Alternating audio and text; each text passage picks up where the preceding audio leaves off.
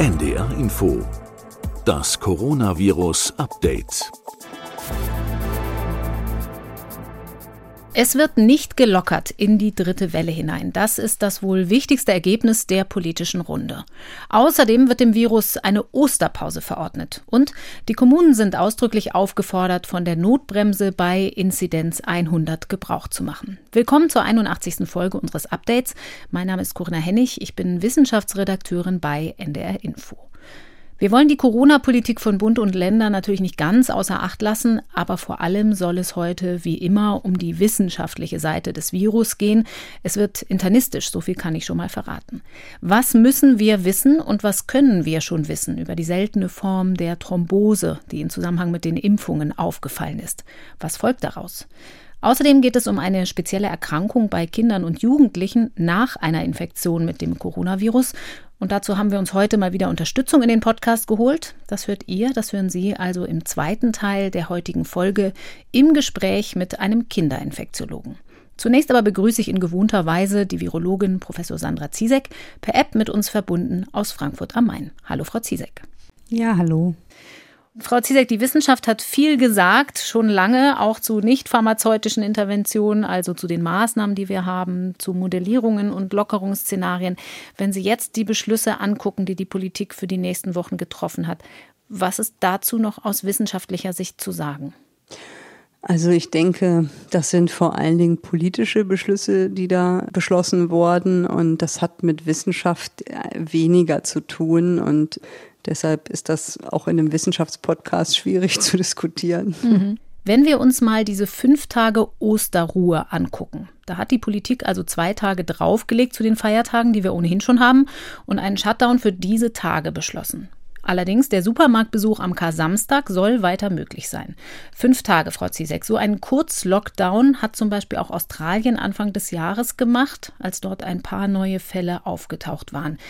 Rein epidemiologisch gesehen, was kann das hier bringen? Ein fünftägiger Shutdown, der gar nicht komplett in sich geschlossen ist. Kann man das vergleichen? Ja, das ist eine schwierige Frage. Wenn man das jetzt vergleicht, dann muss man sagen, dass die Situation, die Ausgangssituation in Australien eine ganz andere ist als die, die wir im Moment in Deutschland haben mit den recht hohen Inzidenzen. Und ich fürchte, dass so ein kurzer Shutdown, der auch noch unterbrochen wird am Samstag, nicht den Effekt haben wird, den sich vielleicht viele vorstellen oder wünschen, weil das ja, ja nicht mal die Inkubationszeit des Virus ist. Also natürlich, wenn sich alle daran daran halten würden, würde es zu einer kurzen Unterbrechung der Infektionsketten kommen. Aber ich halte das für zu kurz, um einen starken Effekt dadurch sehen zu können. Also Unterschied zu Australien. Dort ging es um das unmittelbare Verfolgen und Unterbrechen von Infektionsketten, was bei unseren Inzidenzzahlen ja aber gar nicht mehr geht. Also hier können wir einfach nur auf einen kleinen Zusatzeffekt hoffen. Ja, das denke ich auch, weil die Lage ist einfach hier eine andere. Wir können ja die Infektionsketten nicht mehr verfolgen und wenn wir eine oder zehn Infektionen hätten in ganz Deutschland, kann man das einfach nicht vergleichen mit der jetzigen epidemiologischen Lage. Auch wenn wir uns hier wiederholen, wenn jetzt nochmal wieder ein bisschen umfassender Maßnahmen etabliert werden, das heißt immer Lockdown, aber es ist natürlich eigentlich auch jetzt noch kein richtiger Lockdown, die werden sich aber auch, wenn überhaupt, erst in zwei Wochen bemerkbar machen, oder? Genau, wer sich heute ansteckt, merkt das ja erst später, in einer Woche ungefähr. Und wer dann ins Krankenhaus kommt, kann man nochmal grob eine Woche raufrechnen. Das hat immer einen zeitlichen Verzug und den muss man immer bedenken, wenn man sich die Zahlen anschaut. Und auch wenn jetzt viele schon sagen, aber die Todesfälle sinken doch noch, das bildet natürlich jetzt nicht die Infektionen der letzten Woche ab, die aktuellen Todesfälle. Und ich hoffe, dass die auch nie wieder so ansteigen, wie das ja der Fall war, weil einige über 80, sage ich mal, oder viele in den Pflegeheimen schon geimpft sind. Aber es reicht halt nicht für eine Entspannung im Moment, weil die, die wir in den Kliniken sehen, die auch schwer erkranken, die über 60 sind, sage ich mal, also zwischen 60 und 80 sind, die sind einfach noch nicht geimpft oder nicht ausreichend geimpft. Und deshalb ist zu befürchten, dass es auch hier wieder sehr viel schwere Verläufe geben wird, die man nur verhindern kann, indem man die Zahlen insgesamt versucht zu reduzieren. Ein Bereich, den die Politik ein bisschen mehr in den Blick nehmen will, sind vermehrte Tests am Arbeitsplatz. Da passiert ja ein großer Teil der Übertragung nach wie vor, das weiß man und das ist auch schon lange so. Ist es wichtig, das mehr in den Blick zu nehmen, auch mit Testungen? Ja, auf jeden Fall. Also gerade da, wo Homeoffice nicht möglich ist.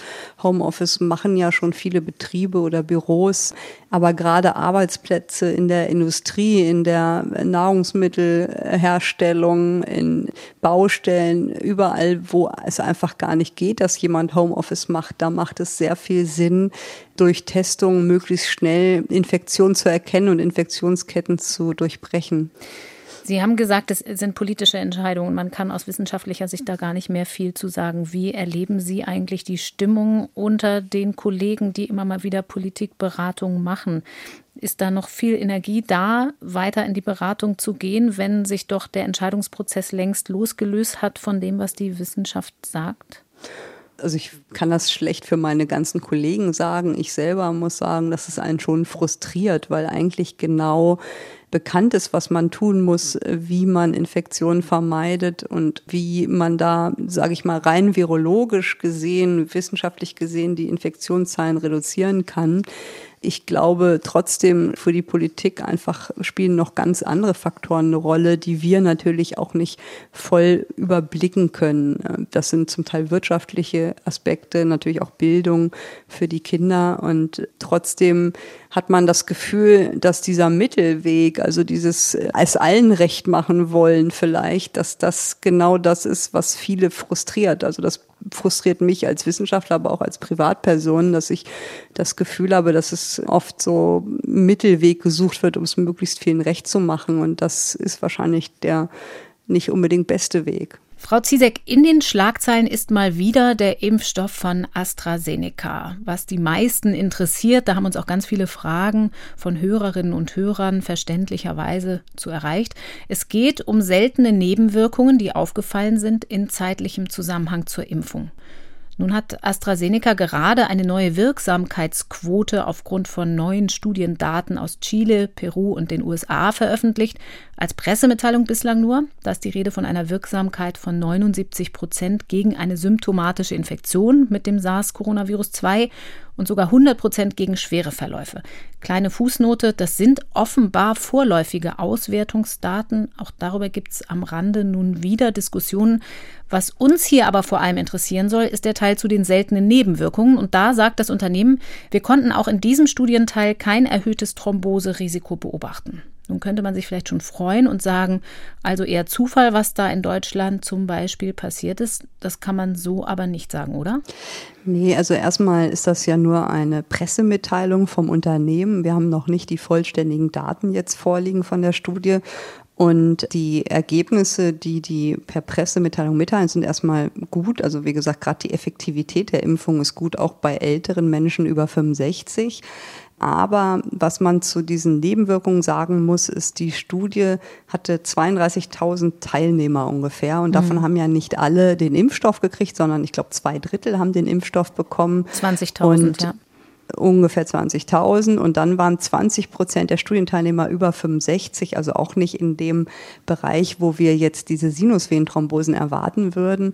Und wenn man sich dann überlegt, dass sie in 20.000 keinen Fall hatten, wovon 20 Prozent noch älter waren, würde man das auch gar nicht erwarten, weil die Sinusvenenthrombosen, die wir ja jetzt hier beobachten konnten in Europa, die waren ja viel seltener. Die sind viel seltener aufgetreten und das zeigt nochmal, wie wichtig diese Phase 4 Studien sind. Das sind die nach der Zulassung, mhm. wenn dann ein Medikament oder hier ein Impfstoff in der Bevölkerung angewendet wird und man nicht nur 20, 30.000 einschließt in Studien, sondern Hunderte, Tausend oder sogar Millionen von Menschen. Und dann können seltene Nebenwirkungen oder seltene Begleiterkrankungen erst auffallen. Und genau das ist hier gar nicht zu erwarten gewesen in dieser Studie. Also die ist, wie wir sagen, underpowered.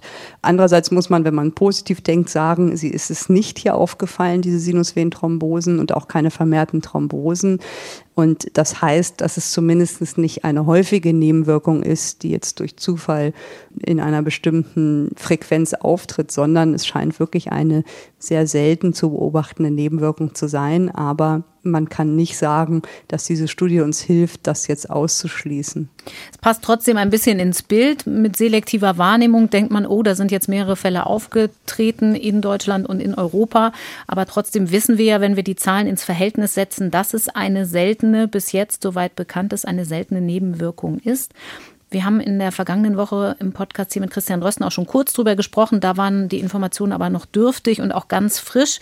Vielleicht können wir die klinischen Implikationen einfach mal der Reihe nach angucken, um die es da geht. Es geht um Sinusvenenthrombosen, also um Thrombosen in der Hirnhaut. Die sind seltener, aber auch gefährlicher als die häufigen Beinvenenthrombosen. Können Sie uns genau erklären, was das eigentlich medizinisch gesehen sind, diese Sinusvenenthrombosen, was da passiert? Ja, klar. Also Sinusvenen, das ist wie schon gesagt, das ist die harte äußere Hirnhaut, das ist die Sinus durae matris nennen wir die und da sind so venöse Blutleiter drin und die können thrombosieren. Das sind gar keine, sage ich mal, klassischen Venen mit Venenklappen, sondern die haben keine Klappen und auch keine Umhüllung mit Muskulatur, aber sitzen sozusagen in den äußeren Hirnhäuten und äh, wenn es hier zu einer Thrombose, also zu einem Gerinnsel kommt, dann nennt man das Sinusvenenthrombose. Und das führt dann wiederum, wenn da ein Gerinnsel ist, zu einer Abflussstörung. Und diese Abflussstörung kann dann dazu führen, dass es entweder zu einer sogenannten Stauungsblutung kommt oder aber zu einer Schwellung des Gehirns. Und wenn man sich mal anguckt, wie häufig das ist, dann sind Sinusvenenthrombosen sehr, sehr selten. Also wenn man das vergleicht mit arteriellen Verschlüssen, dann ist das 60 mal seltener oder was viele kennen, ist ja ein Schlaganfall. Mhm. Da haben wir eine Inzidenz von 182 auf 100.000.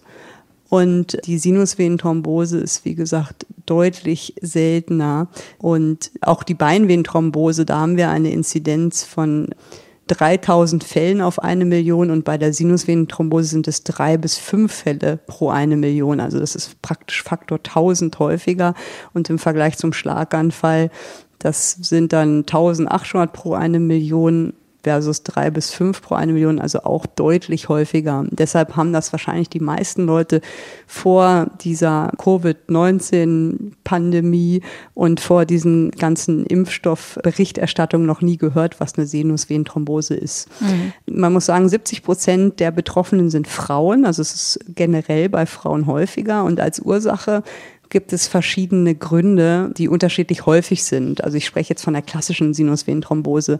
Die meisten Fälle sind idiopathisch, das heißt, das sind so 20 bis 35 Prozent und idiopathisch heißt immer, der Arzt weiß nicht, wo es herkommt. Auch häufig sind die Einnahme der Pille, also von Hormonen oder auch nach einer Schwangerschaft, also postpartal kann es zu einer Sinusvenenthrombose kommen oder im letzten Drittel der Schwangerschaft sieht man das auch häufiger. Und natürlich sieht man das auch häufiger, wenn eine Patientin, ein Patient eine sogenannte Thrombophilie hat. Das heißt, eine Gerinnungsstörung, die dazu neigt, dass er eher Trompen bildet. Und mhm. da gibt es Gendefekte, sage ich mal, Faktor 5 Leiden, Protein C, Protein S-Mangel. Das sind alles so Erkrankungen, die man im Studium lernen muss und sehr komplex sind. Antiphospholipid-Antikörper gibt es noch, also ganz, ganz verschiedene Gerinnungsstörungen, die zu den Thrombophilinen zählen. Und die haben natürlich auch ein höheres Risiko. Dann gibt's noch Malignome, also wenn jemand Krebserkrankungen hat, kann das auch immer dazu führen, dass man schneller Thrombosen bekommt und auch eine Sinusvenenthrombose oder Vaskulitis, also eine Entzündung der Gefäße, sind auch Risikofaktoren. Und wenn man an Kinder oder Jugendliche denkt, die können auch eine Sinusvenenthrombose bekommen. Bei denen ist es oft nur wirklich eine Erstmanifestation einer Thrombophilie, wenn sozusagen eine genetische Ursache vorliegt und das die Erstmanifestation ist. Und seltener gibt es das dann auch nach Infektion oder bei Infektion, wenn man eine Sinusitis zum Beispiel hat, kann man im schlimmsten Fall auch so eine Sinusvenenthrombose bekommen. Das ist aber schwierig zu diagnostizieren, oder? Weil man nicht sofort Symptome hat, wenn es losgeht. Ich glaube, man muss immer trennen, das klassische Sinusvenenthrombose-Bild und dieses Bild nach AstraZeneca. Aber mhm. reden wir nochmal von der klassischen Form. Hier ist es so, dass Sie bei Verdacht eine Bildgebung eigentlich brauchen. Das heißt ein CT oder ein MRT mit Darstellung der Gefäße. Das nennen wir Angio-CT oder Angio-MRT vom Kopf Und man kann auch Hinweise im Blut finden, die sogenannten D-Dimere, die dann erhöht sind, die Hinweise geben, dass vielleicht ein Thrombus vorliegt. Und in der Bildgebung ist das dann ziemlich klar zu erkennen. Da gibt es ja verschiedene Phasen, die gefahren werden und da kann man das sehr gut diagnostizieren. Und die typischen Symptome, die sind vielleicht wichtig oder die interessieren wahrscheinlich jetzt auch viele. Mhm. Oft beginnt diese Erkrankung mit Schmerzen im Nasen-Augenwinkel und mit Sehstörungen. Und dann kommt es schließlich auch zu starken Schmerzen in Kopf und Nacken. Also so ein bisschen wie wahrscheinlich durch die Reizung der Hirnhäute bedingt. Also Kopfschmerzen, aber vor allen Dingen, wie gesagt, beginnend im Augenwinkel, Sehstörungen und dann schließlich starke Kopfschmerzen, die auch wahrscheinlich sich nicht gut behandeln lassen, wie man das sonst kennt, wenn man Kopfschmerzen hat. Was noch dazu kommt, dass es Wasseransammlung, also sogenannte Ödeme geben kann in den Augenlidern oder in der Nasolabialfalte. Und nicht das erste Symptom, sondern erstmal ein bisschen verzögert zeitlich kann es dann auch zu neurologischen Symptomen kommen, wie Krampfanfällen, also einer Epilepsie.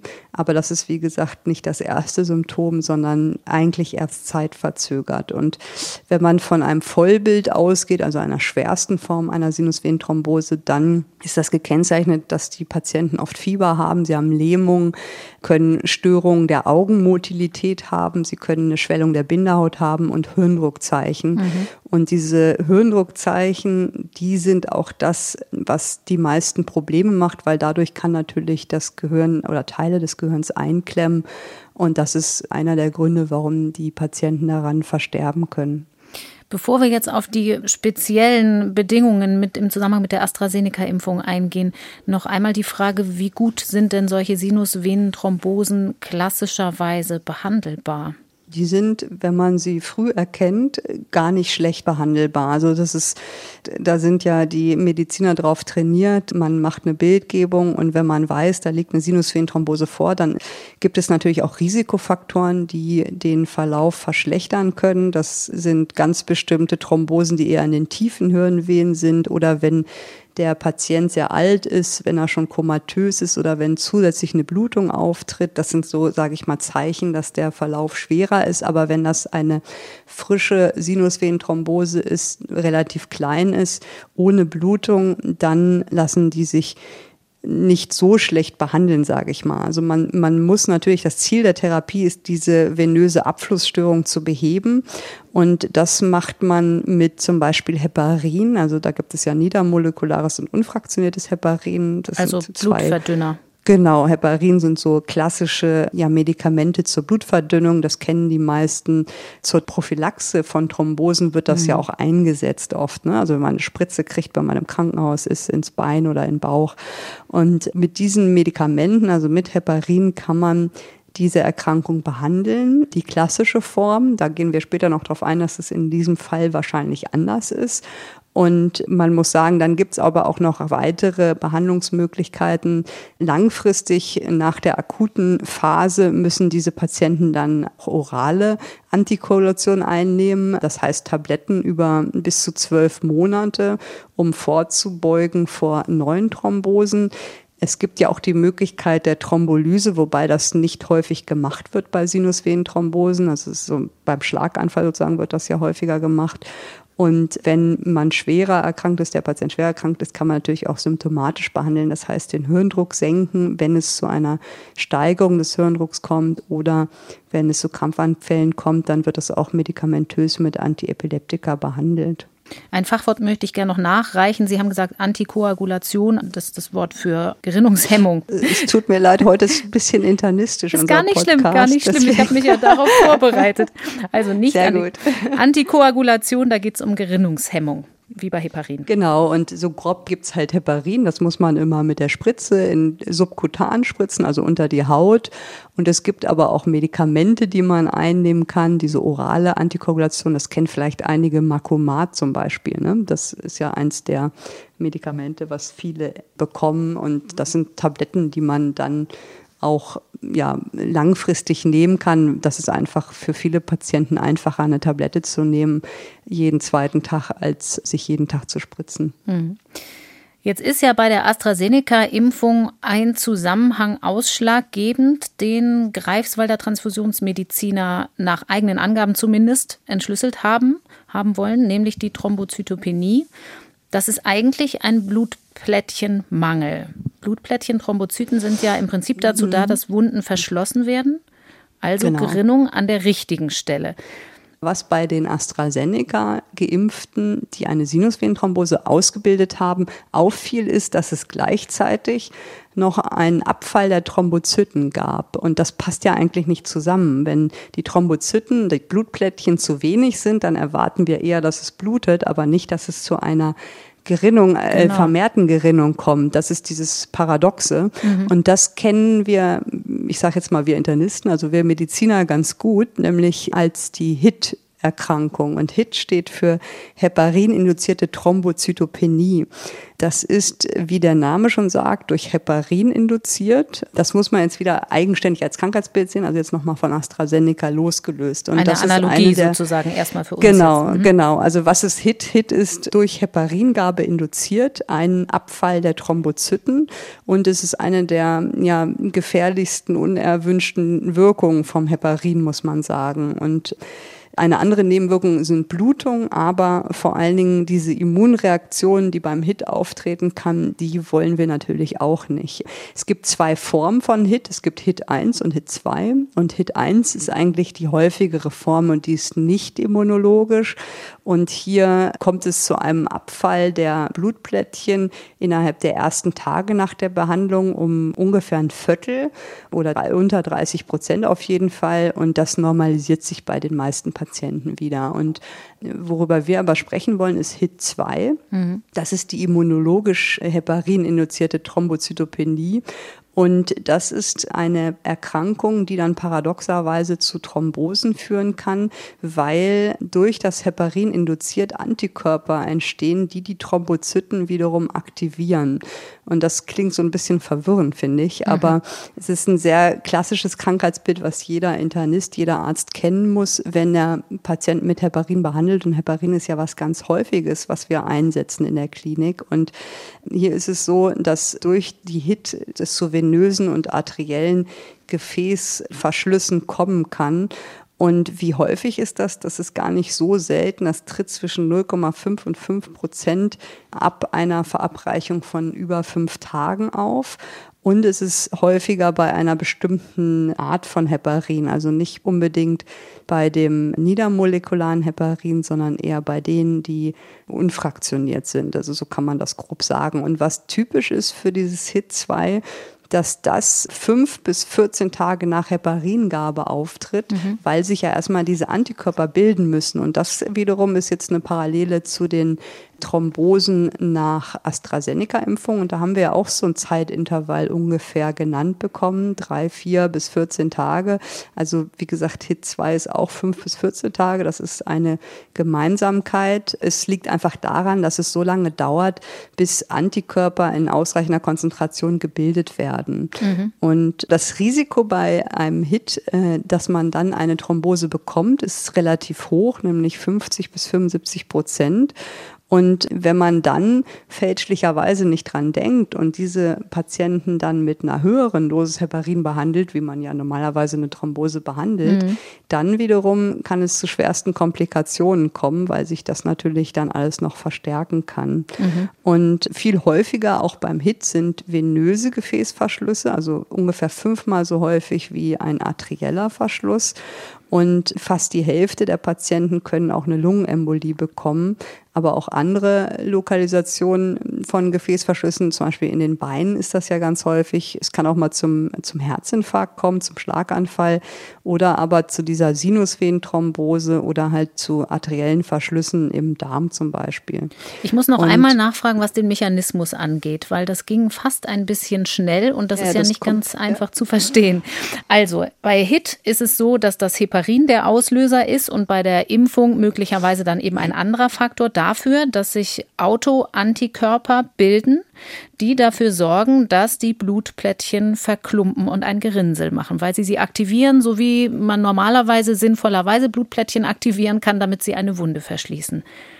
Genau, es gibt dann noch den sogenannten Plättchenfaktor 4. Mhm. Das ist so das wichtigste Antigen dieser Erkrankung. Und wenn das Heparin an Plättchenfaktor 4 bindet, dann wird das zu einem Autoantigen bei einigen und dadurch werden dann bei einigen Patienten sogenannte Autoantikörper gebildet und die wiederum, diese Komplexe führen zu einer Aktivierung von Thrombozyten. Also es hat, man hat grob drei Schritte. Zuerst muss die Immunantwort sozusagen sagen, dass diese HIT-Antikörper gebildet werden, also diese Autoantikörper. Im zweiten Schritt werden dann die Thrombozyten dadurch aktiviert und auch die Thrombinbildung verstärkt, was dazu führt, dass man die Neigung hat, mehr Tromben, mehr Thrombosen, mehr Gerinnsel zu bekommen. Und im dritten Schritt kommt es dann zur Thrombose. Und das wiederum hängt aber von sehr individuellen Eigenschaften des Patienten ab. Also das bekommt nicht jeder, sondern da gibt es dann noch bestimmte Faktoren, die zu schweren Verläufen oder anderen Lokalisationen führen. Und wie diagnostiziert man das? Da können wir im Labor, kann der Hämostasiologe, der Hämatologe kann diese Antikörper nachweisen im Blut der Patienten und das ist auch die Diagnose, die da erfolgt, also dass man diese Antikörper nachweisen kann und natürlich auch, dass die Thrombozytenwerte abgefallen sind, also diese Blutplättchen vermindert sind. Das ist also ein Test, den man im Prinzip nach der Impfung bei Verdacht jetzt auch durchführen könnte. Ja, das ist die Frage. Das muss man bei Verdacht sicherlich durchführen. Nicht bei jedem, der geimpft wurde und jetzt Kopfschmerzen hat, wird man das durchführen. Man wird sich das schon genau angucken. Man kann als Screening einfach erstmal ein Blutbild machen und gucken, sind die Thrombozyten überhaupt erniedrigt. Man kann diese D-Dimere, über die wir vorhin schon gesprochen haben, abnehmen. Das ist nicht 100 Prozent sicher, aber gibt auch noch mal einen Hinweis, wenn die erhöht sind, dass gegebenenfalls eine Thrombose vorliegt. Und wenn man dann eine Thrombose findet oder hat, dann natürlich macht das Sinn, auch nach diesen Autoantikörpern zu gucken. Und warum das wichtig ist, erschließt sich vielleicht jetzt, wenn wir nochmal zurück an die Sinusvenenthrombose denken, die würde man ja normalerweise mit Heparin behandeln. Mhm. Aber wenn ich jetzt diese Autoantikörper habe, dann ist Heparin genau das Falsche, nämlich dann würden sie das Krankheitsbild noch verstärken und verschlimmern. Und deshalb würde man diesen Patienten kein Heparin geben, sondern bei einem HIT2 gibt man alternative Medikamente, die zu einer Antikoagulation führen. Das ist zum Beispiel Agatroban, also das sind so Begriffe, die kaum merkbar sind, ist auch egal, aber es sind alternative Medikamente und die kann man ganz gut monitoren und dieses Medikament oder andere ähnliche Medikamente würde man dann nehmen, um eine Thrombose bei einem HIT2 zu behandeln. Mhm. Und jetzt ist natürlich die Frage, was hat das mit AstraZeneca zu tun? Das sind jetzt zwei große Krankheitsbilder und man muss sagen, dass wenn man das liest, und das habe ich auch schon vor einer Woche gedacht, wenn man diese Berichte über diese Thrombosen liest und dann gleichzeitig eine Thrombose im Kopf mit Blutung und wenig Thrombozyten, dann erinnert einen das an dieses HIT-2-Erkrankungsbild, was wir aus der inneren Medizin kennen. Mhm. Und genauso ist es ja auch, dass dann die Greifswalder berichtet haben, dass sie im Blut der Betroffenen Antikörper gegen PF4 gefunden haben, also Den gegen die Komplexe ohne dass die Patienten vorher Heparin bekommen haben. Und das ist das Besondere. Also so wie ich das verstanden habe, haben die praktisch eine ähnliche Erkrankung wie bei dem HIT2 entwickelt, ohne dass sie aber Heparin hatten. Und mhm. da ist dann natürlich die Frage, wie kommt es dazu? Und in Deutschland sind ja mehrere Fälle gemeldet worden von Sinusvenenthrombosen zusammen mit einer Thrombozytopenie. Und ich denke, das ist auch der Unterschied, warum am Anfang alle nur auf Thrombosen geguckt haben und gesagt haben, das sind doch gar nicht äh, viele. Man kann das nicht vergleichen mit einer tiefen Beinvenenthrombose, die mhm. relativ häufig ist, aber dieses klassische Bild wie bei HIT2, also gleichzeitig eine Thrombose an einer bestimmten Lokalisation plus eine Verminderung der Blutplättchen, die dann zu einer Blutungsneigung führt, ist relativ ja wichtig zu erkennen. Und das ist ja auch sehr schnell erfolgt, weil dann natürlich auch die Therapie eine ganz andere ist als die, die man sonst bei Sinusvenenthrombosen einsetzt. Und Deshalb ist das, denke ich, sehr wichtig, dass das nachverfolgt wird, weiter untersucht wird, weil natürlich, wenn das nochmal auftritt, man genau weiß, wie man es behandeln muss. Und die Therapie besteht zum einen natürlich, wie gesagt, aus dem Heparinersatz, aber auch aus intravenösen Immunglobulingabe. Mhm. Ganz kurz, Immunglobuline, also von außen zugeführte medikamentöse Antikörper. Genau, die dann hochdosiert erfolgt. Und das macht man bei Autoimmunerkrankungen recht gerne, weil diese pathologischen Antikörper verdrängt werden durch diese hochdosierte Immunglobulingabe. Und man hofft, dass dann keine neuen Antikörper mehr gebildet werden. Sind und das auch denn gerichtete Antikörper, die Immunglobuline oder ganz allgemeine? Das sind allgemeine, also nichts mit SARS oder so, mhm. sondern wirklich allgemeine Produkte. Und also diese Immunglobuline sollen wohl die Antikörper beladenen Thrombozyten, also diese Blutplättchen blockieren und so können die dann in der Anzahl wieder ansteigen, wobei der genaue Mechanismus kann ich jetzt nicht sagen, aber das ist ein ähnliches Prinzip. Bei schweren autoimmunologischen Reaktionen gibt man dann hochdosiert Immunglobuline. Man weiß ja noch gar nicht, welche Auslöser können jetzt in den aktuellen Fällen dahinter stecken. Wir haben eben gehört, die HIT-Analogie, also da gibt es einen ähnlichen Mechanismus, der abläuft, wenn man Heparin gibt als schwere Nebenwirkung. Das ist ja in dem Fall jetzt aber nicht passiert, sondern die Betroffenen haben die Impfung bekommen. Was könnte also jetzt das Antigen sein, also das Protein, auf das die Antikörper hier reagieren?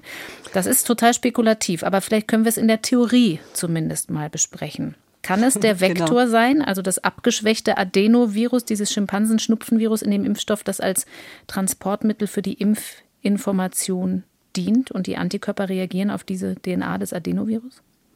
Also ich glaube, das ist jetzt das große Rätsel, was man hm. lösen muss. Und es gibt mehrere Varianten, die möglich sind und die man möglichst schnell untersuchen muss, um das zu verstehen. Es ist richtig, es könnte der Adenovirus-Vektor sein. Das ist ja bei AstraZeneca ein Schimpansen-Adenovirus und das ist nicht auszuschließen, das muss man testen. Dann ist die Frage natürlich auch direkt, sieht man das dann auch bei den anderen Adenovirus-Vektor-Impfstoffen oder nicht? Die benutzen ja einen anderen Adenovirusvektor. Mhm. Das hatten wir, glaube ich, mal in einer Folge. Also das ist nicht dieser Schimpansen-Adenovirusvektor, sondern das sind ja humane Adenoviren. Das würde man wahrscheinlich dann ganz gut auch sehen, wenn man das in breiter Fläche anwendet, die anderen Adenovirus-Impfstoffe, ob es ähnliche Reaktionen da gibt oder ob das nicht spezifisch ist. Das wäre dann, dann Johnson Johnson zum Beispiel und Sputnik V. Genau, und man könnte natürlich auch, oder das wird jetzt ja parallel gemacht, die Daten auswerten, wie es nach mRNA-Impfstoffen genau ist. Mhm. Fehlen da noch die genauen Auswertungen, aber zum Beispiel in Israel wurde ja sehr viel schon vom mRNA-Impfstoff verimpft, auch in jüngeren Bevölkerungsgruppen. Und ich denke, das ist ganz wichtig, dass man zum Beispiel in solchen Ländern wie Israel, wo ja fast nur BioNTech, Pfizer verimpft wurde, guckt, ob es da auch bei bestimmten Altersgruppen zu einer vermehrten Beobachtung von Sinusvenenthrombosen oder diesem HIT-2-like Syndrome, nenne ich das jetzt mal. ob das auch auftritt, das weiß ich einfach nicht, ob das schon erfolgt ist, aber das würde Sinn machen. Mhm. Dann eine andere Theorie wäre ja, dass es auch das Spike-Protein selber auslöst, also dieses vom Coronavirus stammende Spike. Das Oberflächenprotein, Und, dieses Stachelprotein. Mhm. Genau, und da habe ich jetzt schon ja, gelesen, dass das dann ja auch bei BioNTech und bei der Erkrankung auftreten müsste und dass man das auch weiter untersuchen muss. Und das Dritte, was es auslösen könnte, wäre eine allgemeine unspezifische Entzündungsreaktion, also sozusagen Trigger durch die Entzündung, mhm. der dazu führt, dass Autoantikörper, autoimmunologische Prozesse in Gang gesetzt werden durch die Impfung selbst, also mhm. ohne dass jetzt ein Bestandteil es ist. Und gut denkbar ist auch, dass es einfach eine Mischung aus verschiedenen Aspekten ist. Also dass zum Beispiel das Spike zusammen mit einer starken Entzündungsreaktion dazu führt. Und wenn man sich dann die Theorie mit dem Spike nochmal anschaut, dann habe ich mal in der Literatur geguckt, was gibt es eigentlich zur Covid-19-Erkrankung mhm. und zum PF4, also zu diesem PF4 oder diesen Hit. Bei Covid-19, bei schweren Erkrankungen sind ja Thrombosen, aber auch Thrombopenin häufig, also sowohl eine verminderte Anzahl von Blutplättchen als auch diese Neigung zu Trompen. Und es gibt mehrere Paper, die sich damit beschäftigen, aber eigentlich was ganz anderes gucken, nämlich die schauen zum Beispiel, wie häufig da ein Hit ist oder ob ein Hit vorliegt bei diesen Patienten durch die Heparingabe. Die kriegen natürlich auch alle Heparin mhm. oder viele von den Schwerkranken kriegen Heparin und haben dann auch zum Teil diese PF4-Antikörper gefunden bei den Patienten. Und da ist natürlich die Frage, wurde das jetzt durch das Heparin ausgelöst oder durch die Covid-19, die schwere Covid-19-Erkrankung? Und das ist im Moment, glaube ich, etwas, was noch geklärt werden muss. Also wie ist es genau beim schweren Verlauf von Covid-19? Wie häufig haben diese Patienten Anti-P4-Antikörper, die normalerweise auch für den HIT sprechen? Kriegen die die vielleicht auch ohne Heparin? Mhm. Wie häufig wird bei denen überhaupt in HIT2 diagnostiziert im Vergleich zu anderen Intensivpatienten? Und es gibt auch sogar Daten, das fand ich ganz interessant, erste Daten wirklich, dass Agatroban, das ist ja dieser Heparinersatz, den man einsetzt beim HIT2, dass der auch erfolgreich bei Covid-19 eingesetzt wurde, was sehr viele, sage ich mal, Puzzleteile in einem Gesamtpuzzle sind, was wir im Moment nicht beantworten können, aber es ist gut möglich, dass auch bei Covid-19-Patienten, die schwer erkranken, vielleicht ähnliche Dinge passieren können. Also mir fehlen jetzt einfach wirklich neben diesen Fallberichten gute klinische Studien, wie gut ist dieses Agatroban versus dem Standardheparin in der Behandlung dieser schwerkranken Covid-19-Fälle. Wie häufig haben die so eine Hit-like Disease, die vielleicht gar kein Hit ist, sondern wirklich bedingt ist durch diese Covid-Erkrankung und wie häufig kann man diese PF4-Antikörper finden. Das ist ja keine Standarddiagnostik, die man bei jedem Patienten jede Woche macht, sondern das muss man schon bewusst sich überlegen und anfordern im Labor. Und es wäre total spannend zu sehen. Wir wissen ja, dass Covid-19-Patienten, die schwer krank sind, oft Autoantikörper gegen verschiedenste Antigene produzieren, wie häufig da auch PF4 bei ist. Das sind so Dinge, die jetzt einfach passieren sollten und wahrscheinlich durch Rückstellproben relativ schnell auch geklärt werden können. Hm. Sie haben es aber schon gesagt, wenn es das Spike-Protein ist, dann ist sowohl die Erkrankung betroffen, wenn man jetzt diesen Heparinfaktor da vielleicht noch mal rausrechnen könnte, aber eben auch die anderen Impfungen, also auch die mRNA-Impfungen. Da haben wir aber noch nichts Wesentliches gesehen in den Daten. Was könnte eine ja, vielleicht, sein? Äh, vielleicht reicht einfach die Impfung alleine nicht. Ne? Also es mhm. könnte zum Beispiel sein, dass man, also jetzt, das ist wirklich eine gewagte Theorie, aber es fällt einem ja schon auf, dass bei AstraZeneca nach der ersten Impfung die Immunreaktion schon sehr stark sind, gerade bei, bei jüngeren Personen. Die haben wirklich, sind ja wirklich nach der ersten Impfung oft wirklich krank zwei Tage und haben hohes Fieber, fallen dann aus, so dass sogar schon im Beruf das empfohlen wurde, dass man nicht alle gleichzeitig impft. Und das ist zumindestens, wie ich das empfinde, stärker als nach der ersten BioNTech-Impfung. Und vielleicht spielen so eine Sachen auch eine Rolle. Also diese starke Entzündungsreaktion plus das Gebilde des Spike plus Faktor X, nämlich irgendwelche genetischen Faktoren, die noch dazu führen, dass jemand einfach eine Neigung dazu hat, diese Erkrankung zu entwickeln. Aber mhm. das ist, denke ich, was einfach jetzt die nächsten Wochen, Monate untersucht werden muss und was sicherlich die Kollegen auch schon tun und dass man noch aufklären muss, den genauen Mechanismus, um dann natürlich auch vielleicht vorher Risikogruppen zu identifizieren, die da ein höheres Risiko für diese Erkrankung haben, wobei man einschränkend nur sagen kann und immer wieder betonen muss, das ist sehr selten. Also insgesamt ist diese Nebenwirkung extrem selten. Deswegen fällt sie auch in den Phase 3 Studien, die gar nicht so klein sind, nämlich 30, 40.000 Studienteilnehmer einschließend, nicht auf. Die Greifswalder Forscher haben auch eine Kontrollgruppe gehabt. Also die haben Geimpfte ohne irgendwelche Symptome und ohne Sinusvenenthrombosen angeguckt und auf Autoantikörper untersucht und keine gefunden. Kann man also vorerst davon ausgehen, dass das jetzt kein Syndrom ist, das vielleicht sogar bei allen Geimpften auftritt und nur eben bei den wenigsten überhaupt Thrombosen verursacht? Ja, davon ist auszugehen. Also das ist wirklich was ganz Seltenes, eine seltene Entwicklung oder dann auch Erkrankung.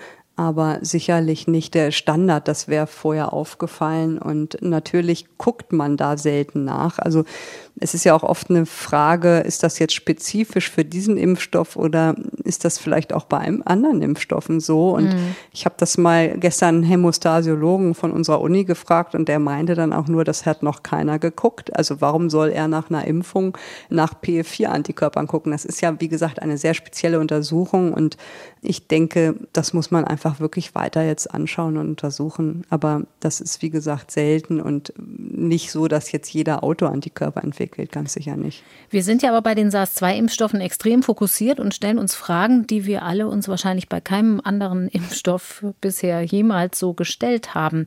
Inwiefern kann man denn da so Zusammenhänge oder Analogien zu anderen Impfungen auch ziehen? Also zum Beispiel bei der Masernimpfung. Ja, das ist gar nicht so selten, ne? dass es nach einer Impfung zu einem Abfall der Thrombozyten kommen kann, aus unterschiedlichen Gründen. Und hier ist zum Beispiel eine Erkrankung zu nennen, die Immunthrombozytopenie. Das ist auch eine Immunerkrankung, aber hat eigentlich mit dem HIT und dieser Erkrankung von AstraZeneca nicht viel zu tun. Das gibt es zum Beispiel bei Kindern, die auf einmal sogenannte Petechien, also Einblutungen in der Haut haben. Und zur Abklärung gehört das immer dazu, zu fragen, welche Medikamente hat das Kind bekommen oder hat es welche bekommen?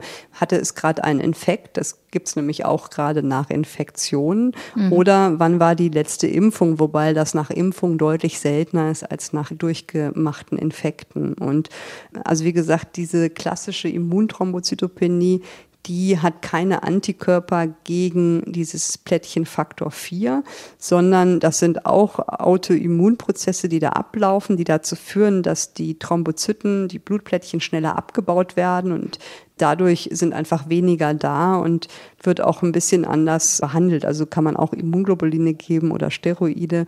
Und das darf man nicht vermischen oder verwechseln mit der HIT, weil die haben zwar einen Abfall der Thrombozyten und dadurch diese Einblutung, aber die haben eigentlich keine erhöhte Thrombosegefahr oder Thromboseneigung. Deshalb ist das ein anderes Krankheitsbild. Und wie gesagt, bei anderen Impfungen hat man nach diesen speziellen Autoantikörpern gegen PF4 nicht geguckt, weil was mich auch hellhörig gemacht hat, war das gleichzeitige Auftreten von Thrombosen und Blutungen. Mhm. Das passt ja eigentlich nicht so in die Welt der Gerinnung. Ne? Und ich denke, was man jetzt vielleicht noch den Leuten mitgeben kann, die jetzt AstraZeneca bekommen, oder bekommen haben, ist, worauf muss ich achten? Und ich mhm. denke, diese Grippesymptome, also Gelenkmuskel, auch Kopfschmerzen sind ja häufig, vor allen Dingen in den ersten zwei Tagen. Und das hat eigentlich nichts mit diesem Krankheitsbild zu tun und das sollte niemanden Anlass geben, sich da große Sorgen zu machen. Wenn jemand aber über drei Tage hinaus Nebenwirkungen hat, also schwere Symptome hat, wenn er Schwindel hat, wenn er Kopfschmerzen hat, wenn man nicht mehr richtig sehen kann, dann sollte man auf jeden Fall zum Arzt gehen und eine Abklärung machen. Man sollte ein Blutbild bestimmen. Da kann man, wie gesagt, messen, wie viele Blutplättchen im Blutbild sind. Man kann auch einen Blutausstrich machen. Man kann diese D-Dimere bestimmen, die einen Hinweis auf eine Thrombose geben. Und schließlich muss man auch eine Bildgebung machen, wenn sich der Verdacht erhärtet, also ein MRT oder ein kranielles CT. Und wenn dann eine Thrombose nachgewiesen wird oder eine Thrombozytopenie nachgewiesen wird, dann sollte man nicht den Patienten Heparin geben, was man jetzt hoffentlich versteht, wenn man dieses Krankheitsbild versteht, sondern man sollte halt zum einen gucken, ob diese Autoantikörper gegen Plättchenfaktor 4 vorliegen und man sollte diesen Heparinersatz, sage ich jetzt mal, geben. Mhm. Sehen Sie das schon eigentlich in der Klinik, viele besorgte Menschen, die da sitzen und nach der Impfung zu schnell denken, oh, ich habe Kopfschmerzen, also schon an Tag 1 und an Tag 2 sich extreme Sorgen machen? Ja, das denke ich schon. Das ist aber auch normal und ich habe da ein großes Verständnis für. Also ich wäre dann auch so verunsichert und man horcht dann ja auch in sich mhm. hinein mhm. und das ist wirklich schwierig abzugrenzen. Also wie gesagt, ein Blutbild ist ja relativ einfach zu machen und das ist so ein bisschen natürlich auch, wie jeder für sich selber tickt, aber natürlich sieht man das häufiger und auch die Nachfragen sind häufiger. Ich habe jetzt nach fünf Tagen Kopfschmerzen, was mache ich? Das ist schon ein bisschen Verunsicherung bei den Leuten. Nun ist das ja ein bisschen auch eine Risikoabwägung, wenn wir uns mal die Frage vornehmen, was folgt aus dem, was man bisher weiß. Also wir haben diese Beobachtung in Zusammenhang mit der AstraZeneca-Impfung, aber wir sehen sie eben noch nicht im Zusammenhang mit BioNTech oder Moderna, also mit der mRNA-Impfung. Nehmen wir mal an, ich bin Erzieherin, 30 Jahre alt, nehme vielleicht sogar die Antibabypille und habe eigentlich nur ein geringes Risiko für einen schweren Verlauf dann könnte ich sagen, da nehme ich lieber das Infektionsrisiko als die Impfung. Ich will aber vielleicht eigentlich auch dafür sorgen, dass Kindergärten offen bleiben können. Ich will meinen Beitrag zur Pandemie-Eindämmung leisten. Wenn man also nach bisherigem Stand nur beim AstraZeneca-Impfstoff so ein verschärftes Risiko für jüngere Frauen hat, auch wenn es sehr selten ist, ist es da nicht die Überlegung wert, die Impfverteilung umzudrehen, so wie es in Frankreich passiert, also AstraZeneca für Ältere vorzusehen und mRNA-Impfstoffe eher für Jüngere? Das ist eine gute Frage und ich glaube, die kann man nicht eindeutig beantworten. Also zum einen muss man sagen, ich selber habe jetzt nicht diese wissenschaftlichen Daten oder die Patientendaten gesehen von diesen Fällen. Ich kann mhm. das nur, was ich in der Zeitung gelesen habe, darüber beurteilen. Aber mir fehlen ganz viele Daten, um zu beurteilen, was für Gemeinsamkeiten hatten die Patienten, wie ausgeprägt war das, was kann man noch rausfinden. Die Daten sind ja nicht öffentlich. Deswegen kann ich da nur so aus Gefühl oder aus meiner persönlichen Meinung argumentieren. Und es gibt, glaube ich, zwei Dinge, die man sagen kann. Man kann die eine Meinung vertreten, auftreten, wie zum Beispiel auch die Immunologen, die sagen, es sind 18 Fälle mit einer Sinusvenenthrombose aufgetreten und Nutzen ist immer noch höher als das Risiko, auch für Frauen zwischen 20 und 55.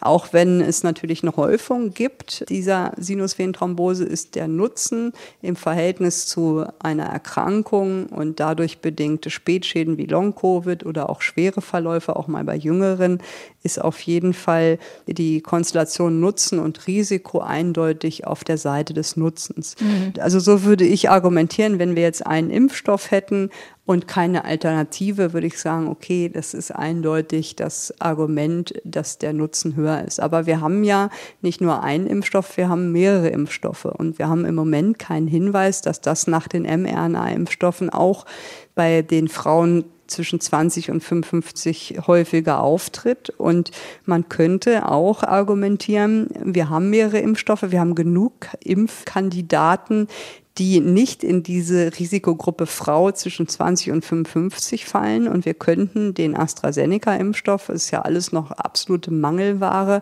erstmal verwenden für Menschen über 55 oder für Männer zwischen 20 und 55, weil da war ja das Risiko deutlich geringer. Und mhm. das ist sicherlich eine legitime Diskussion, weil wir ja verschiedene zur Auswahl haben und die in Einsatz verändern könnten. Wie gesagt, diese beiden Optionen sehe ich, so macht es ja Frankreich. Und es ist schwer zu beurteilen, wenn man nicht wirklich die gesamten Daten vorliegen hat und die auswerten kann und nur auf Basis von Zeitungsberichten, die ja oft auch fehlerhaft sind, zu entscheiden, kann ich das nicht, aber ich finde es legitim, das zu diskutieren und auch so zu entscheiden, wie Frankreich das entschieden hat, weil wir natürlich auch die Wahl haben und so wenig Impfstoff haben, dass der AstraZeneca-Impfstoff ja deswegen nicht verfällt, sondern wir haben genug Leute über 55, die auf die Impfung dringend warten. Wir werden die Erkenntnisse rund um diesen Komplex da sicher noch fortschreiben. Sie haben es eben gesagt, wir haben manches nur aus Zeitungen. Da wird es sicher noch validere Daten geben in der nächsten Zeit. Ich habe es vorhin schon angekündigt. Wir haben einen Gast heute hier im Podcast, mit dem wir auf eine spezielle medizinische Problematik bei Kindern blicken wollen. Professor Christian Doner-Schwake ist Facharzt für Kinderheilkunde, Intensivmediziner und Infektiologe und er leitet die Kinderintensivstation am Universitätsklinikum Essen. Und er ist uns jetzt per Telefon zugeschaltet. Hallo, Herr Doner, schön, dass Sie Zeit für uns haben. Hallo. Ich würde auch mit Ihnen kurz gern auf die aktuelle Lage blicken. Sie sind Kinderarzt, habe ich eben gesagt, und Sie haben selbst auch vier Kinder. Wenn Sie sich angucken, wie die Lage in den Schulen ist, also offenbar greift bei weitem noch nicht überall eine regelmäßige Testung und die Infektionszahlen unter Kindern, so registriert es das Robert Koch Institut, steigen gerade so wie überall. Trotzdem, die Einschränkungen für Kinder dauern ja nun schon ziemlich lang an und es gibt gewichtige Gründe zu sagen, wir wollen die Schulen offen halten bzw. öffnen. Wie beurteilen Sie die Situation in den Schulen in Deutschland momentan, fachlich und privat? Erstmal habe ich äh, ja ein bisschen Glück mit der Antwort, weil die Osterferien vor der Tür stehen und man sich so ein bisschen vielleicht rausreden kann. Aber mit den RKI-Zahlen, die wir derzeit haben und mit den Hinweisen, dass die Infektionen sich auch bei den Jüngeren und bei den Schulkindern deutlich vermehren, denke ich, wäre es schon wichtig und wäre es schon auch in der zurückliegenden Zeit wichtig gewesen, sich die Schulen genauer anzugucken. Und ich, ich hätte es sinnvoll gefunden, die Schulen noch etwas geschlossen zu halten, vielleicht zu öffnen für die Abschlussklassen, also die, die Abitur machen, die in der zehnten Klasse sind und Abschluss machen und dann wirklich jetzt, und das würde ich jetzt auch für die Zukunft so sehen, fände ich es extrem wichtig, wirklich ein vernünftiges Testkonzept zu erstellen und auch die, die Ressourcen bereitzustellen, damit, wenn die Osterferien vorbei sind und wir das von den Zahlen her verantworten können, dass man dann wieder in einen, sagen wir mal, sich steigernden Präsenzunterricht gehen kann mit einem guten Testkonzept. Das wäre das, was ich mir aus medizinischer Sicht wünschen würde. Aus privater Sicht natürlich. Meinen Kindern fällt die Decke auf den Kopf. Das, das ist so. Aber die halten das durch und das sehe ich auch im Großen und Ganzen bei vielen Freunden und vielen anderen Kindern.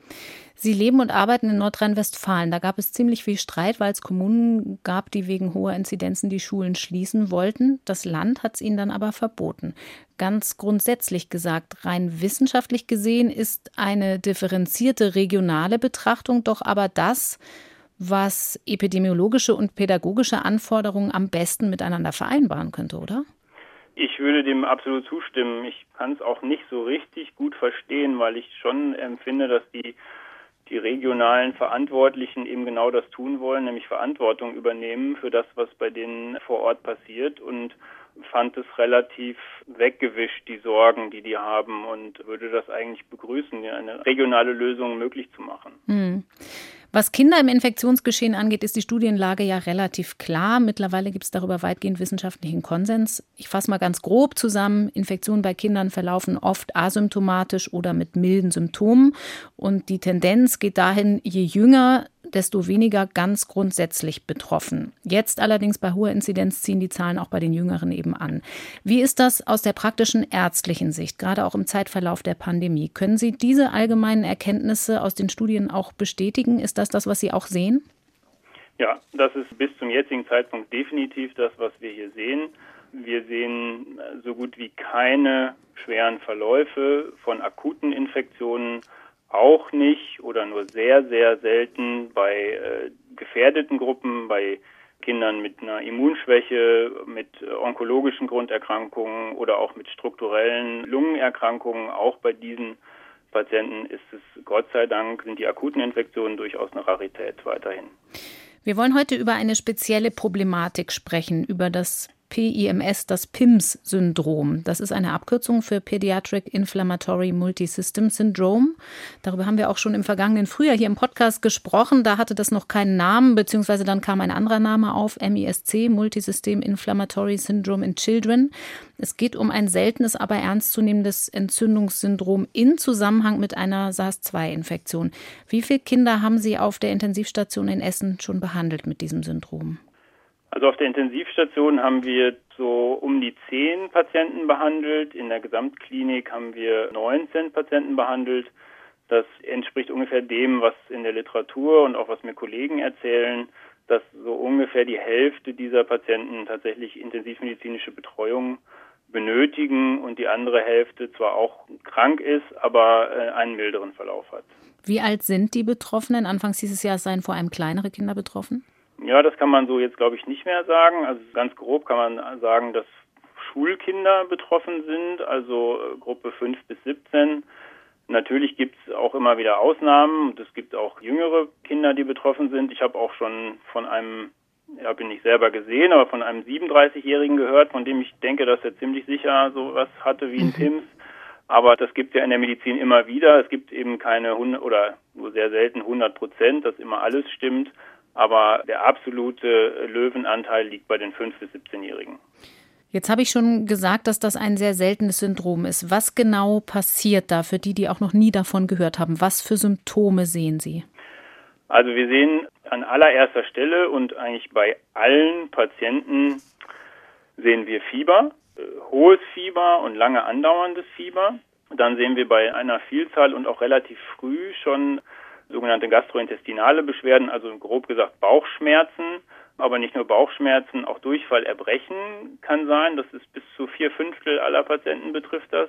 Und das ist zum Teil auch so schwer, dass diese Beschwerden sowas wie eine Blinddarmentzündung vortäuschen können. Und gelegentlich ist es auch so, dass der ein oder andere Patient mal operiert wird, weil man eben Sorge hat, dass der Blinddarm entzündet ist und dann feststellen muss, dass das gar nicht der Fall ist. Also wie gesagt, Fieber, Bauchschmerzen in vielen Fällen, dann kommt häufig ein Hautausschlag dazu und eine Bindehautentzündung der Augen ist auch ein häufiges Symptom. Und dann das eben, was die Erkrankung auch gefährlich macht, ist die Beteiligung des Herz-Kreislauf-Systems, was unterschiedlich sein kann. Zum einen kann das Herz selber beteiligt sein, wie so im Sinne einer Herzmuskelentzündung, was dann in einem schweren Fall dazu führen kann, dass das Herz nicht mehr oder nicht ohne medikamentöse Unterstützung ausreichend Blut in den Kreislauf pumpen kann. Mhm. Es kann aber auch zu so einer Schocksymptomatik führen, die dadurch hervorgerufen wird, dass Blutgefäße, kleinere Blutgefäße in der Muskulatur, im Unterhautfettgewebe sich weit stellt und durchlässig wird für Plasma, sodass zu wenig Blut und Blutbestandteile im Gefäßsystem sind und durch diese Schocksymptomatik die Gefahr besteht, dass eine Sauerstoffunterversorgung vorhanden ist. Das ist das, was es auch so gefährlich macht. Ich habe dann noch mal eine Frage zu schwere Verläufe von Covid-19 sehen wir ja häufiger bei Männern. Es gibt ja auch eine Unterscheidung, ob das häufiger bei Jungen oder bei Mädchen ist? Gibt es tatsächlich. Das scheint auch konsistent in vielen Ländern so zu sein. Es sind häufiger Jungen betroffen. Ob das jetzt 60 Prozent Anteil der Jungen sind oder, oder zwei Drittel, das ist unterschiedlich, aber es ist schon so definitiv, dass Jungen häufiger betroffen sind. Ich habe jetzt schon vorhin gesagt, das tritt in Zusammenhang mit einer Coronavirus-Infektion auf, also SARS-2. Das ist aber mit deutlicher Verzögerung zu sehen, oder? Also es ist nicht so, dass ein Kind sich jetzt infiziert, zum Beispiel in der Schule oder wo auch immer, und dann diese Komplikation unmittelbar entwickelt.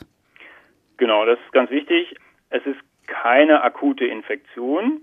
Es gibt zwar einige oder seltene Patienten, bei denen man zumindest mal das noch im Nasenrachenabstrich in niedriger Konzentration nachweisen kann, aber die akute Infektion ist eigentlich abgeschlossen und nach vier bis sechs Wochen kommt es dann zu einer unspezifischen Reaktion des Immunsystems, dass die Antikörper, die sich gebildet haben, die eigentlich normalerweise sozusagen virusspezifisch sind, eben bei einigen Patienten eben nicht nur spezifisch für das Virus sind, sondern auch gegen sogenannte Wirtsantigene, also der Wirt ist in diesem Fall der Mensch, andockt und durch diese Verbindung dann zu einer Freisetzung von Entzündungsmediatoren kommt. Aber das ist sozusagen also erst mit einer Verzögerung von vier bis sechs Wochen tritt das ein.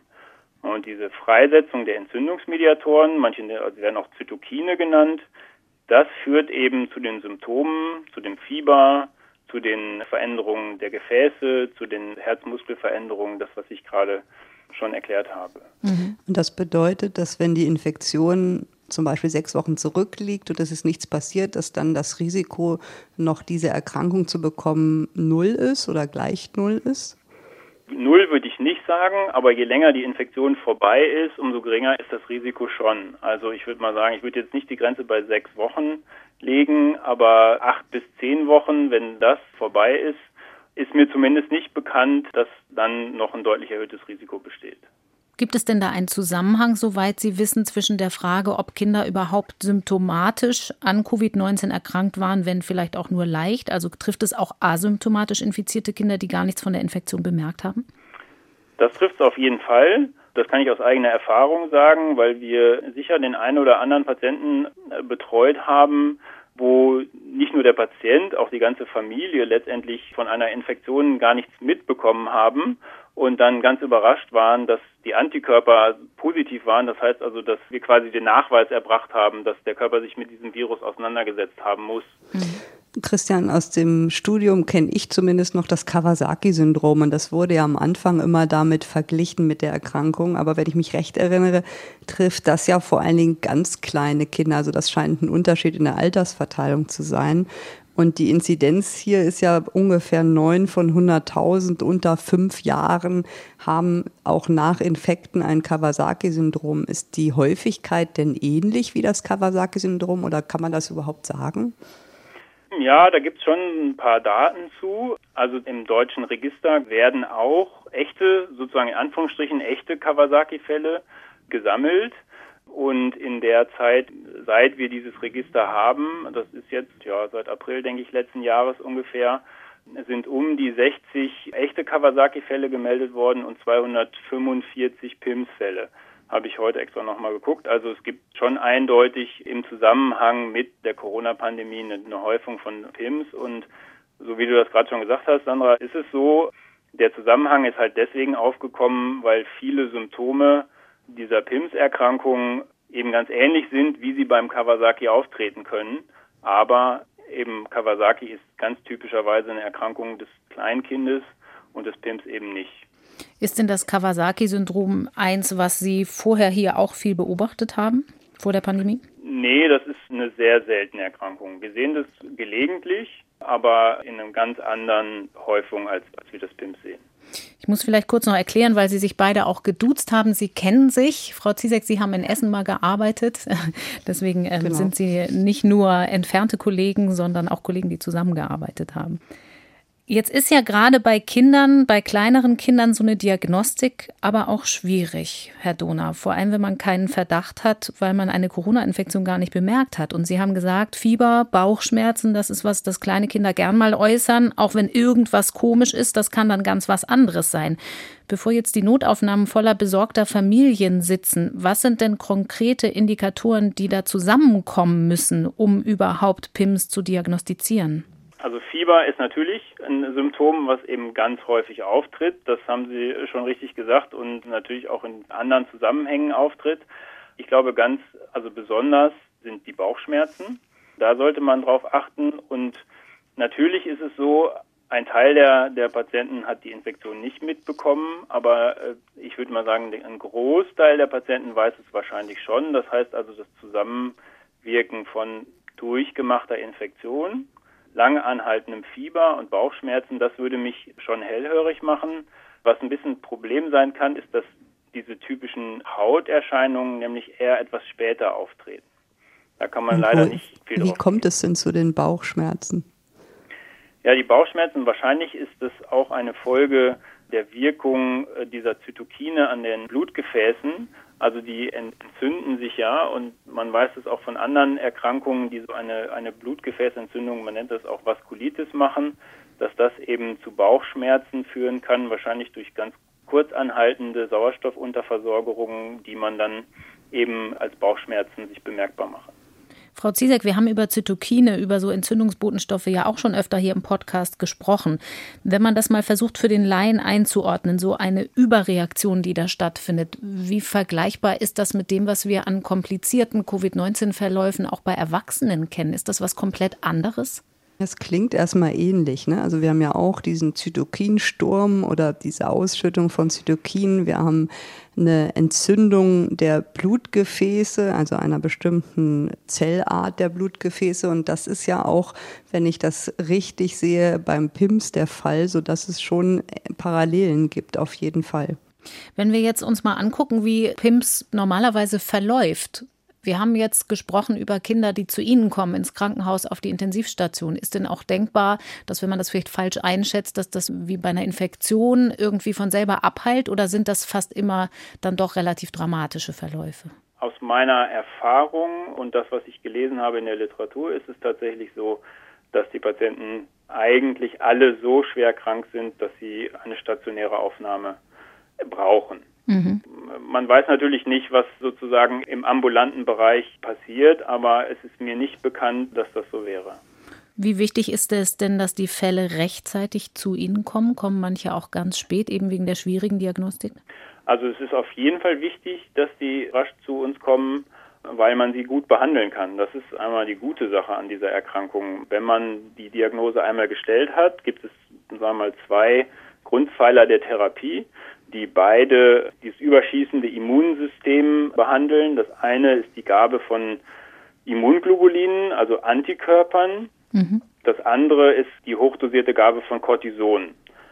Es gibt so ein bisschen Uneinigkeit, sage ich mal, ob man jetzt sofort beides geben sollte oder ob man erst mit Immunglobulinen anfangen sollte und dann das Cortison geben. Wir für uns haben eigentlich so einen Algorithmus erstellt, dass wir die Immunglobuline geben, zwölf Stunden warten und wenn sich keine Besserung ergeben hat, dass wir dann das Cortison geben. Wie schnell wirkt denn eine Therapie? Nicht nur mit den Antikörpern, sondern dann auch mit Cortison. Also wie schnell ja. kann man die Patienten wieder in einen guten Zustand versetzen? Für uns als Intensivmediziner sehr schnell. Innerhalb von zwei bis drei Tagen sieht man also eine deutliche Besserung. Es gibt eine Vergleichsstudie, die verglichen hat nur die Gabe von Antikörper gegen Antikörper und Cortison und die haben sozusagen als Endpunkt sich angeschaut, wie lange haben die noch weiter gefiebert, die Patienten. Und die, die nur die Immunglobuline bekommen haben, haben noch fünf Tage gefiebert und die, die Immunglobuline und die Antikörper bekommen haben noch zwei Tage im Mittel. Und das ist auch die Erfahrung, die wir gemacht haben, dass die Patienten, die vorher wirklich, also zum Teil tatsächlich lebensbedrohlich erkrankt waren, sehr hohe Dosen an, an Kreislauf unterstützenden Medikamenten benötigt haben, dass man diese Dosen innerhalb von zwei bis drei Tagen eigentlich komplett nicht mehr gebraucht hat. Und da reicht auch kein Fieber von 38 Grad, sondern du sprichst eher von 40 Grad, ja, nehme ich an. Genau, ja. Gibt es Langzeitschäden? Weiß man da schon was? Ein bisschen was weiß man auch aus dem deutschen Register, das wir haben. Dort steht, bei sieben Prozent erwartet man längere Schäden. Und andersrum gesagt, 80 Prozent wurden ohne Folgesymptome entlassen. Aus meiner persönlichen Erfahrung kann ich sagen, es gibt Langzeitprobleme, die aber bei einzelnen Patienten auftreten. Das sind zum Beispiel Unregelmäßigkeiten bei der Periode, das sind Konzentrationsschwierigkeiten, das ist Müdigkeit, Abgeschlagenheit, wir haben von uns, den 19 Patienten, die wir behandelt haben, zwei im Anschluss in eine Rehabilitationseinheit verlegt, weil wir schon dachten, die brauchen noch Training und die brauchen noch Förderung. Wir haben aber, weil wir eben das Krankheitsbild jetzt gerade erst kennenlernen, eine sehr engmaschige Nachsorge etabliert und gucken ganz genau hin. Also zum Beispiel bei den Patienten, die so sich präsentieren mit einem ähnlichen Verlauf wie bei einer Herzmuskelentzündung. Da machen wir im Verlauf zum Beispiel einen, einen Kernspin vom Herz, um mhm. einfach zu sehen, gibt es da eine, einen Folgeschaden, gibt es da kleine Fibrosestellen, die sich eben vielleicht klinisch nicht bemerkbar machen, aber die im Langzeitverlauf möglicherweise ein Problem machen können. Haben wir bis jetzt aber Gott sei Dank noch keine schwerwiegenden Probleme gesehen. Es ist ein seltenes Syndrom. Wir haben das schon an den kleinen Fallzahlen gehört, die Sie uns genannt haben. Was wissen Sie darüber, wie häufig das weltweit schon aufgetreten ist, zumindest laut Meldezahlen und im Vergleich auch in Deutschland? Ja, also ich würde mal sagen, es liegt irgendwo zwischen einer PIMS-Erkrankung auf 1 bis 5000 Covid-Infektionen. Irgendwo mhm. dazwischen wird es liegen.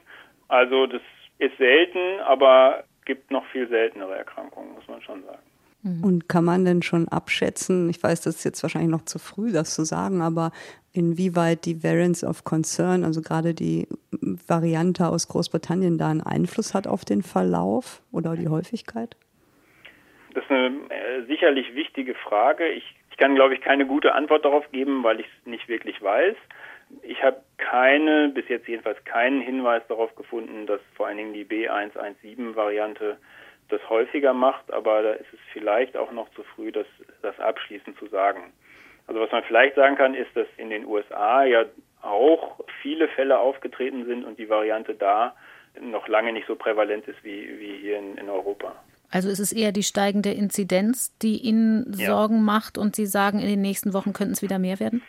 Das auf jeden Fall. Also wir rechnen damit, definitiv. Also wenn man sich zum Beispiel England als Vorbild nimmt, dann ist es so, dass ja Anfang Januar die zweite Welle in, in England besonders äh, auf dem Höhepunkt war und äh, ziemlich genau vier Wochen später, Anfang Februar, es die meisten PIMS-Fälle gab. Da gab es, glaube so um die 100 Kinder auf den Intensivstationen mit PIMS, mhm. verteilt auf, auf ganz England. Am Ende kann man es ja wahrscheinlich gar nicht richtig auseinanderrechnen, weil die Mutante B117 ja hier schon übernommen hat, sozusagen, und ohnehin die häufigste ist. Viele Kinderärzte sagen jetzt, wir brauchen auch ganz dringend eine Kinderimpfung. Die gibt es ja noch nicht. Das ist auch der mhm. normale Verlauf der Dinge bei so Impfstudien, dass man nicht gleich mit den Kindern anfängt. Ich weiß zumindest von zwei Herstellern, die ja klinische Studien mit Kindern ab zwölf Jahren oder Jugendlichen begonnen haben. BioNTech und Moderna, wenn ich das richtig sehe. So. Moderna hat ab sechs Monate sogar eine Studie jetzt in USA und Kanada gestartet. Ah, das macht ja noch mehr Hoffnung für besorgte ja. Eltern zumindest, wobei man muss gucken, was dabei rauskommt. Ja, genau. Zur Eindämmung der Pandemie ist das ja einleuchtend, aber es geht mhm. natürlich auch um das individuelle Risiko und wir haben es jetzt eben auch mehrfach gesagt, PIMS ist kein total häufiger Fall. Man muss sich also auch überlegen in der Abschätzung, weil bei Kindern doch auch schwerere Impfreaktionen zu erwarten sind, oder? Ja, das finde ich ganz schwer zu beurteilen, ehrlich gesagt. Also ganz grundsätzlich würde ich definitiv auch eine Impfung begrüßen, weil ich finde schon, dass allein die Erkrankung des PIMS rechtfertigt, da präventiv zu handeln. Letztendlich brauchen wir die Studien, dass die uns sagen, wie gut wird eine Impfung vertragen und, äh, und wie gut wirkt sie auch. Mhm. Aber grundsätzlich würde ich das auf jeden Fall begrüßen. Herr Donner, abschließend, wenn Sie zurückblicken auf den Anfang der Pandemie, sind Sie anfangs eigentlich oder so in der Frühphase davon ausgegangen, dass Sie als Kinderärzte eine eher untergeordnete Rolle spielen würden in dieser für alle ja schwierigen Lage, weil Kinder eben von den schweren Verlaufen ja insgesamt weniger betroffen sind? Ja, definitiv bin ich davon ausgegangen. Ich gehe auch immer noch davon aus, dass wir eine untergeordnete Rolle spielen.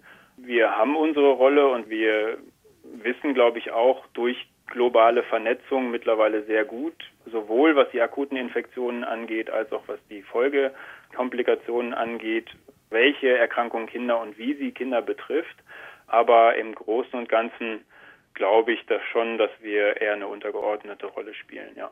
Das heißt, gerade weil wir jetzt ja diese wirklich schon schwere Erkrankung uns unter die Lupe genommen haben, würden Sie besorgten Eltern sagen, grundsätzlich kann man schon sagen, Eltern müssen nicht in Panik verfallen, wenn ihre Kinder jetzt zur Schule gehen? Nein.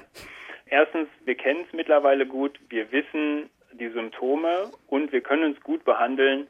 Und das ist, glaube ich, ganz wichtig. Und ich, ich würde auf gar keinen Fall in Panik verfallen und sagen, oh Gott, auch unser Gesundheitssystem ist mit dem, was, sagen wir mal, zu erwarten ist, vielleicht an mehr PIMS-Fällen kommt es absolut mit klar. Also da habe ich keine Sorgen. Und auch was die normale Infektion angeht, sagen Sie nach wie vor, Kinder sind eben weniger betroffen. Also ja, auch da müssen wir genau hingucken. Mhm. Das tun wir auch. Auch da gibt es Berichte, dass es sowas Ähnliches vielleicht wie ein Long-Covid geben kann. Aber auch das scheint in einer deutlich niedrigeren Prävalenz, also deutlich seltener aufzutreten als bei Erwachsenen. Herr Donner, dann sagen wir Ihnen ganz vielen Dank für Ihre Zeit heute und für die vielen Informationen, die Sie uns mitgebracht haben und weiter alles Gute für Ihre Arbeit. Ich ja, bedanke von mir mich. auch. Vielen Dank. Okay. Frau Ziesek, wir haben jetzt viele rein internistische Fragen geklärt in diesem Podcast. Sie sind ja Internistin, das fällt Ihnen ja Fachgebiet, aber eigentlich haben wir Sie hier ja vor allen Dingen auch als Virologin. Deshalb möchte ich zum Schluss noch kurz ein ganz virologisches Thema aufgreifen. Es gab zuletzt schön. Nachrichten, ja, ob das schön ist, werden wir jetzt sehen, je nachdem, was Sie uns dazu okay. sagen. Es gab zuletzt Nachrichten über einen Clusterausbruch in der französischen Bretagne, bei dem eine Virusvariante im Spiel sein soll, von der es heißt, sie würde im PCR-Test nicht erkannt. Also es geht nicht um das Erkennen einer speziellen Mutation, sondern die PCR zeigt angeblich gar nicht an, dass überhaupt Virus da ist. Auch da ist die Quellenlage so ein bisschen schwierig. Wir haben nur Medienberichte, keine Labordaten. Deshalb in aller Vorsicht, aber trotzdem kann das sein. Und was wäre da eine Erklärung? Ja, also so wie ich das aus den Medien entnommen habe, sind in einem Krankenhaus und Umgebung in der Bretagne 79 Fälle, wovon achtmal diese neue Variante per Sequenzierung bestätigt werden konnte. Mhm.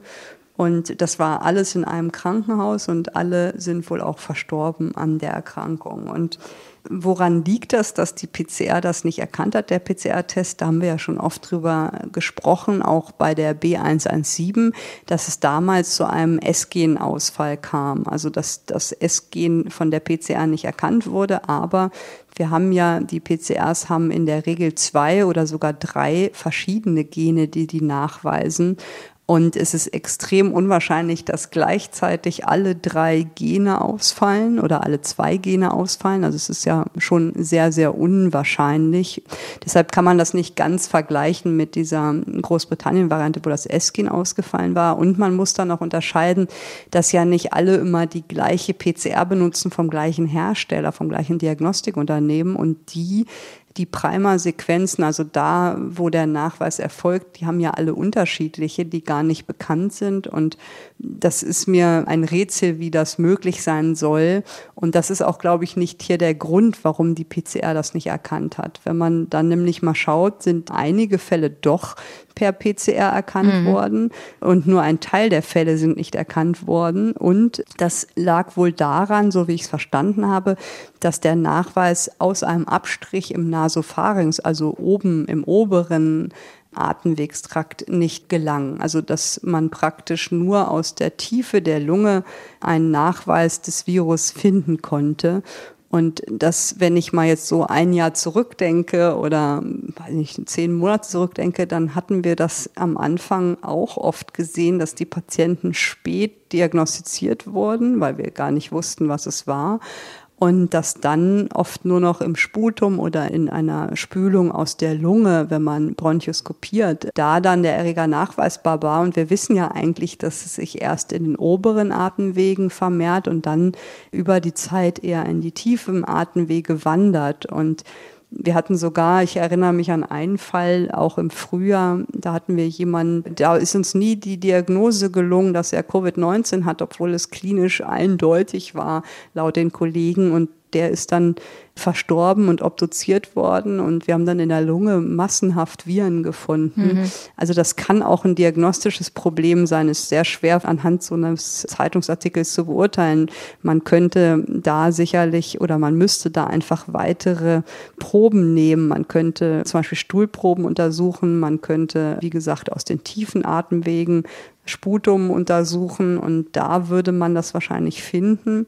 Und so wie ich verstanden habe, haben die vermutet, dass diese Variante vielleicht einfach schneller in den unteren Respirationstrakt wandern kann, als die anderen Varianten und deswegen sich der Diagnostik entzieht. Und Sie merken schon, wie komplex das ist. Ich weiß nicht, an welchem Tag die ins Krankenhaus kamen oder wann die diagnostiziert wurden. Es waren ja zum Teil, wie ich verstanden habe, auch nur so chromiale Fälle. Das heißt, die haben sich im Krankenhaus vielleicht sogar infiziert. Und mhm. da ist die Frage, wie häufig wird danach gescreent oder erst, wenn sie krank sind? Wann ist die Diagnostik erfolgt? So richtig klar ist das nicht. Und es klingt verwirrend, aber jetzt alles andere als total beunruhigend weil ich glaube, da muss man einfach noch mal genauer hinschauen, was das Problem ist. Wobei, wenn die Variante schneller diesen Etagenwechsel vollzieht und in die tiefen Atemwege vordringt, klingt das schon ein bisschen beunruhigend, weil da ist ja Potenzial für einen schweren Verlauf, oder? Ja, aber da ist ja die Frage, wie gesagt, wann haben die die Diagnostik gemacht? Was mhm. waren das auch für Patienten? Waren das vielleicht alles Patienten, die extrem immunsupprimiert waren? Was bei der Variante vielleicht interessant ist, dass sie auch relativ viele Mutationen im S-Protein hat. Also die hat neun Mutationen im Spike und auch viele Deletionen in einer anderen Stelle, also im Open Reading Frame der ja auch oft für die PCR benutzt wird. Also sie wird weiter untersucht aber inwieweit das wirklich eine Rolle spielt oder sich ausdehnt. Also es gibt im Moment keine Hinweise, dass die mit einer erhöhten Ansteckungsfähigkeit zum Beispiel assoziiert ist oder dass die Verläufe anders sind. Dafür ist es viel zu früh, das zu sagen. Und es ist keine Variant genau. of Concern. Da haben wir nur drei. Das ist die Südafrika, die Großbritannien und die brasilianische Variante. Das ist auch so geblieben. Und alle anderen sind halt, sagen wir mal, haben aufgrund ihrer Mutation den Verdacht, dass es sein könnte, dass sie einen Einfluss haben auf die Erkrankung, auf die Übertragung oder auch auf die Diagnostik und werden natürlich dann auch genau beobachtet und weiter charakterisiert, ob zum Beispiel die Impfung noch genauso mhm. gut wirkt. Das wird genau geguckt. Also Varianten, die beobachtet werden und von Interesse sind, aber eben nicht Variants of Concern, also beunruhigende Varianten wörtlich übersetzt. Und die Mutationen, die man hier gesehen hat, sind auch nicht diese zum Beispiel Mutationen, diese drei, um die es bei den drei Varianten immer geht. Also zum Beispiel die Mutation N501Y, die bei der englischen Variante so zentral ist, richtig? Ja, das ist richtig. Also da wurden andere Austausche gefunden im Genom und diese 501 zum Beispiel ist nicht dabei. Frau Zizek, dann wollen wir es für heute damit bewenden lassen. Es gibt wie immer noch viel, viel mehr zu bereden, aber das machen wir in der kommenden Woche dann zunächst mit Christian Drosten und in zwei Wochen dann mit Ihnen. Vielen Dank für heute, Frau Zizek, und bis dahin. Danke auch. Und an dieser Stelle habe ich noch einen Tipp. Die Medizinische Hochschule Hannover, da hat übrigens auch Sandra Ziesek mal gearbeitet, die untersucht als eine der wenigen Kliniken Menschen mit Corona-Langzeitfolgen. Eine der Patientinnen dort ist Sportstudentin, 24 Jahre alt. Sie war schon vor einem Jahr eine der ersten Covid-Erkrankten Deutschlands und kämpft noch heute mit den Langzeitfolgen. Unsere Kollegen aus dem Sport haben in einem Dokumentarfilm das Phänomen Long-Covid anhand dieser Patientin genauer beleuchtet. Die sehr sehenswerte Doku findet sich in der ARD-Mediathek. Sie heißt Angesteckt, was eine Corona-Infektion im Sport bedeutet. Und mir bleibt dann an der Stelle noch, mich zu bedanken für die redaktionelle Unterstützung in diesem Podcast bei Beke Schulmann und Nele Rössler und für die Technik bei Jacqueline Breschek. Natürlich sage ich auch an Sie und euch alle Danke fürs geduldige Zuhören. Wer mag, findet die Quellen und Skripte zu diesem Podcast unter ndr.de slash Corona-Update. Mein Name ist Corinna Hennig. Wir melden uns am Dienstag wieder an dieser Stelle mit Christian Drosten. Und jetzt am besten noch kurz dranbleiben. Es gibt einen allerletzten Hörtipp. Viel zu wissen und informiert zu sein ist wichtig, aber wir sollten das Herz nicht vergessen. Manchmal muss man einfach raus und wenn auch nur in Gedanken. Und wie könnte man das besser als mit Musik? Ich bin Philipp Schmid, Radiomoderator und Musiker aus Hamburg. Jede Woche suche ich im Podcast Philips Playlist speziell für dich fünf Musikstücke aus zu einem Thema und verbinde sie mit Improvisationen am Klavier. Musikalische Gedankenreisen, verträumt, sinnlich, eine kleine Auszeit vom Alltag. Wir träumen uns ans Meer, in den Wald oder in den Weltraum. Und diese Woche Musik zum Schlendern, zum genussvollen, ziellosen Umherstreifen, ohne Anstrengung, ganz gemütlich, ganz entspannt. Ein kleines Abenteuer mit passender Musik, mit stimmungsvollen Improvisationen, kleinen Geschichten und viel Gefühl sorgsam ausgewählt und ich begleite dich dabei am Klavier. Immer freitags gibt es eine neue Podcast-Folge, zum Beispiel in der ARD Audiothek oder auf ndr.de-playlist.